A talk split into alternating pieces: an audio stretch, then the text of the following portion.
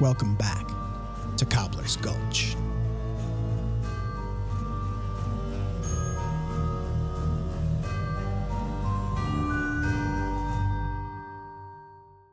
Episode 10 Pirates, Fairies, and a Giant Albatross. After returning from their rendezvous with the double ended screeching soil serpent, Oz, Hazel, and Wolf return to the Scrimshanks in Cobbler's Gulch, where the orphans thank Wolf for the assist and the escort, and then they all three go their separate ways. Oz returns to Huffnagel's, Wolf beelines to Three Fingers Tavern, and Hazel, she makes her way to the port of a Thousand Albatross, where she knows she'll find Gruff and Copper. Gruff and Copper make the most sense when it comes to capturing a fairy.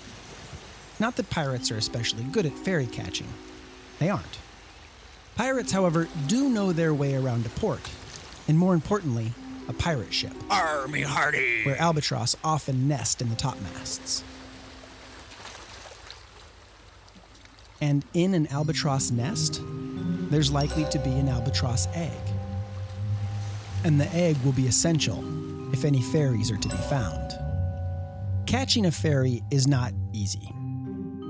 By nature, fairies delight in mischief and mystery. Which might explain why the now empty field of Wilt Blossoms has, until recently, been so very well tended. Hazel and her uncertain origins probably amused the local fairy. Some creatures are moved by loyalty and devotion, others are excited by faith and trust, but fairies, well, they're moved by uncertainty, by possibility, by the wonder of what might happen next. This affinity for uncertainty has preoccupied fairies with eggshells. Eggs are the haunts of babies, of beasts who have yet to be, of creatures who are nothing more than uncertainties in waiting, enigmas yet to unfold. Once a beast or creature hatches, fairies relish luxuriating in that space and its ambiguous energy. It's uncommon to come across a fairy at all, but in the event that a fairy encounter does take place, it's not uncommon to see the little sprite coming or going from a hatched eggshell. Of all the varieties of eggshells, the albatross eggshell is a fairy's first choice, hands down. The albatross, with all of its associated pirate superstition and lore, make a lovely pairing with the mischievous affairs of a fairy.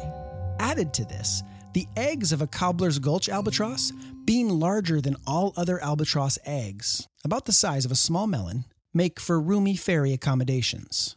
A fairy can really stretch out, can really relax inside that eggshell. And Hazel knows all of this, but her familiarity with the ins and outs of a pirate ship where the albatross make their nests, a quality unique to the Cobbler's Gulch albatross, since all others make their nests on land, well, her familiarity is limited. Sure, she's seen the ships in the port, but she's never spent time on one. She doesn't know the captain's quarters from the hindquarters of the messman. Ah, I met you than a hound dog at a flea circus. She needs honest to goodness pirates for that kind of know how. And Gruff and Copper, being pirate orphans, are as close as she's going to get. Hazel spies them at the far end of the wharf, where the bunkum barge is docked. The bunkum barge is a flat bottomed wood raft, overflowing with rubbish and refuse fish guts and sea serpent scales. All of the waste of the port that's ferried out to sea once the odor becomes too dizzying, too disgusting to ignore. Gross. As Hazel approaches, neither Copper nor Gruff notice her, because they're both so absorbed by their game of knucklebones. Pirates play knucklebones out at sea to pass the time.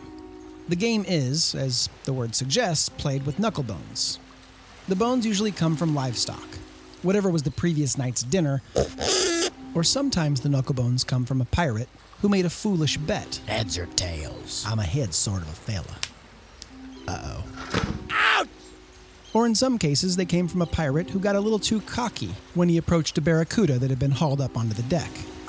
Ow! Ouch! Ow! Ouch! Knucklebones is simple. Drop a handful of knucklebones on the deck. Snatch one, toss it in the air, and, all with one hand, sweep up as many of the knucklebones as possible before catching the original knucklebone. It makes for quick hands, which prove valuable in swordplay. Not to mention that it makes for toughness, since the winner of each round is allowed a single throw of his knuckles against the jawbone of the loser. This makes pirate sense. If you have slow hands, you better be able to endure pain. Pulling a pirate away from the mad throes of a hot game of knucklebones usually takes a captain's orders, Batten down the hatches. the black eye of a storm, or the colors of an enemy ship a few leagues out. We'll fly the Jolly Roger all the way to Davy Jones' locker. But Hazel offers something even more beguiling to Gruff and Copper. Either of you two swabs fancy a chance to shake your bad luck? The question catches Gruff just as he tosses a knucklebone into the air. Distracted, he lets it drop to the ground while he and Copper stand frozen, thinking on the weight of Hazel's offer. Once the knucklebone drops, Copper wallops Gruff with an uppercut. Copper did, after all, win that round. Immediately, Copper helps Gruff to his feet because, hey, even pirates have etiquette. What you be knowing about luck, Hazel? I know it's not tilted in your favor. Bah, you could set your sails by our luck. If a ship's sails were set by your luck, it would sink. Sink, did you say? Like a rock. This says you. Our luck points true north. True north? Copper and Gruff look at each other, the cracks in their confidence starting to show. Uh, well, um, true enough. Well, I Hazel's think- about to make her case when she's interrupted by the croak of an approaching pirate. Stand clear, you jinxes. It's Mr. Gizzards, the scream of the sea's cook. He's all beard and belly, and he carries two heavy wooden pails. Let me be about my business without either of your evil eyes chilling me bones. Ngah. I'm Mr. Gizzards. I'm Mr. Gizzards. Both of them look away and step aside, allowing Mr. Gizzards a path to the bunkum barge where he dumps his pails of rubbish. Then the old swab straightens his collar, which is believed to bring good luck in the face of bad, and then he wobbles back to his ship. Copper and Gruff hang their heads, the public shaming almost too much to bear. It takes everything in Hazel not to ask why they're so berated as bad luck charms. But it's bad enough to be regarded that way. It's even worse to talk about it. To numb the pain, they let it out in bursts of coded anger. Someday I'll be running a harpoon through that bearded octopussy. Aye. But not if I spy him in me cannon sights ahead of you. Each of these assaults contains a clue to the bad luck origins of these wee pirates. To explain, Gruff prefers octopuses when it comes to insults, since he resents octopuses with all of his being. After all, an octopus is the cause of his bad luck. His mother was called Salty Minerva Badger Yes. and she was the captain of the Ivory Barnacle. Feared and respected, she was one of the most successful pirates to ever sail the mellifluous sea. A daring, beautiful pirate with sable hair that stretched to the deck when released from its bun. She married her first mate, Diabolito de Soto, Mucho gusto. and became pregnant with Gruff soon after. But after Diabolito's head was plucked off by a giant white octopus, Minerva swore revenge and left Gruff in the care of the orphanage, for fear that his infant head might also be plucked off by the giant white octopus. Salty Minerva never returned, and it had been rumored for some time that the octopus had plucked her head off too. And it came off fairly easily, leveraged by her beautiful sable hair. Because of this, Gruff is deemed bad luck, certain to draw the ire of the giant white octopus. Similarly, Copper's desire to put a cannonball through Mr. Gizzard's gizzards betrays Copper's storied history with cannonballs, all of which come by way of gossiping mermaids, or so the story goes. His mother was a passenger on the Willowaw's Revenge after she'd been saved from a Goozler ship. she fell in love with a pirate on board. Copper never knew either of their names. But his mother gave birth to him between the cannons on the ship, making Copper an honest to goodness son of a gun. After Copper was born, the captain ordered a cannon be shot to mark the occasion. But the cannon misfired, and the cannonball blasted right through the hull of the ship. The whole thing sank, crew and all. As baby Copper began to plummet into the sea's depths, an albatross, mistaking the babe for a large cod, dived in and hooked him by the diaper. Upon scooping him out of the sea and taking flight, the albatross realized its mistake. Just as pirates are superstitious in their dealings with albatross, so are albatross superstitious in their dealings with pirates. And so the albatross, taking a cue from its cousin the stork, left baby Copper on the doorstep of the orphanage, condemning him to a life marked by misfire and sunken ships. A pirate crew is a superstitious bunch. Both Copper and Gruff were outfitted with mermaid pendants at birth a piece of glass and a comb of bones, respectively. Each thought to bring good luck, and they had never once taken them off.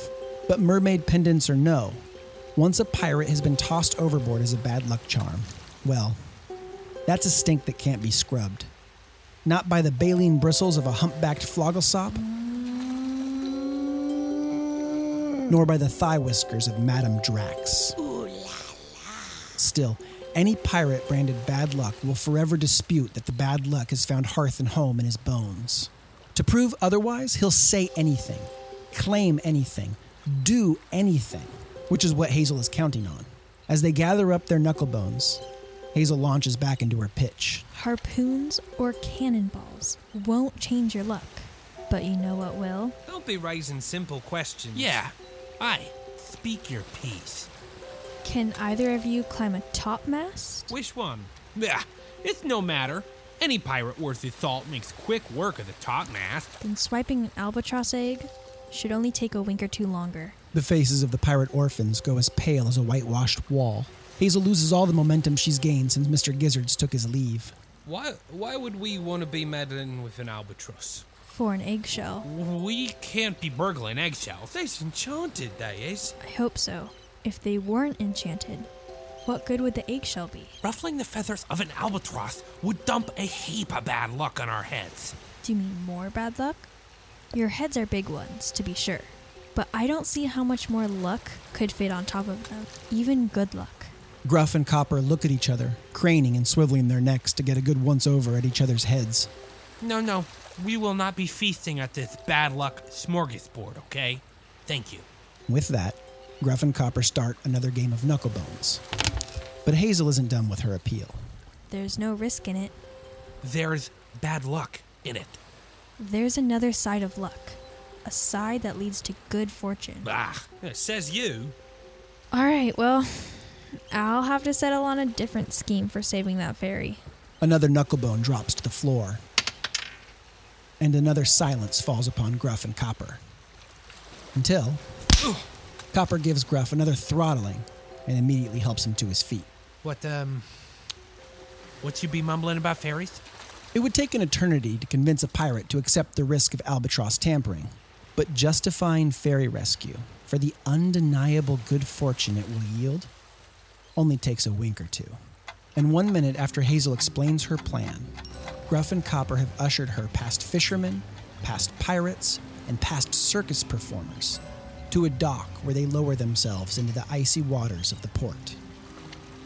One minute after that, they swim to the starboard side of the scream of the sea, shimmy up the rope of the anchor, squeeze through an open porthole, and jump down into the empty captain's quarters.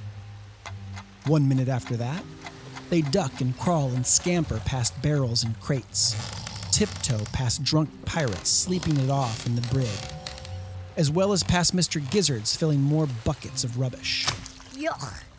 and they wind and weave through the labyrinthine hull of the ship before finally ascending the rickety steps that lead to the main deck, where they can access the main sail. One minute after that, the three of them hang from the wobbly ladder that leads to the topmast, after having climbed for some time.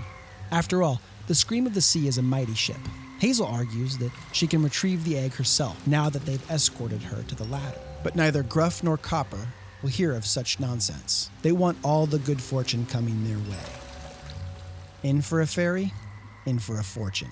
One minute after that, the three of them crest the lip of the albatross nest, wherein a single albatross chick chirps from the cradle of its recently hatched shell.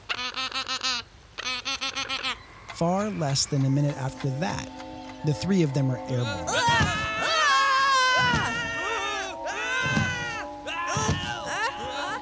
They've been plucked from the nest by the mother albatross, her powerful beak threading their collars by the way of their sleeves with the precision of a master seamstress. As the majestic bird stretches her wings and catches the updraft of an icy, mellifluous sea wind, the orphans dangle like a curtain from its rod.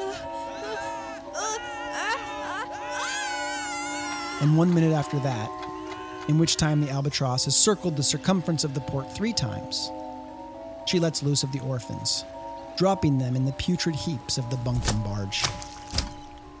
One second after that, nothing hurts but their pride and their sense of self worth. Mr. Gizzards is there to toss two more buckets of rubbish top their heads, stacking them each to the chin.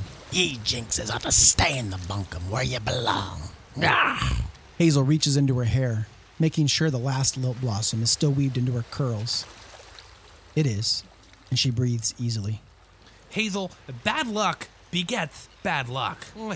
You you might have, you know, heeded a warning. Lady Luck has tied an anchor to our cursed souls. And she's fastened a knot that can't be untied. Maybe you oughtn't trifle with untying untieable knots. Why not just cut the rope? Hmm, says you. Phew, It ain't so easy, Hazel. Pirates are either lucky or unlucky. There be no such thing as a no luck pirate. Aye. It's better to be a no luck pirate than, than no such thing. At last, Hazel understands their position. Like them, she's under the threat of a similar fate. Without the lilt blossoms, she feels she too will be no such thing. Maybe someday your luck will turn. And why would it be doing turns? I don't know. I guess it's just something to hope for. Oh, hope? Ugh. Hope being even trickier wench than Lady Luck. Aye. Nothing be truer than that. Hazel thinks their take on hope isn't far off, because she herself has only one hope left. Thanks for listening. On the next Cobbler's Gulch, Hunchback Facts and Fancy. In the meantime, rip a page from the fairy playbook and seek out uncertainty. Of course, you wouldn't want every day to be uncertain. You are, after all, only human, and too much uncertainty would make you go off like a frog in a sock. But a little uncertainty, that's good for the soul, because that's where living is done. So go on, take a few steps toward uncertainty. You'll hear your heart thump like it's never thumped before.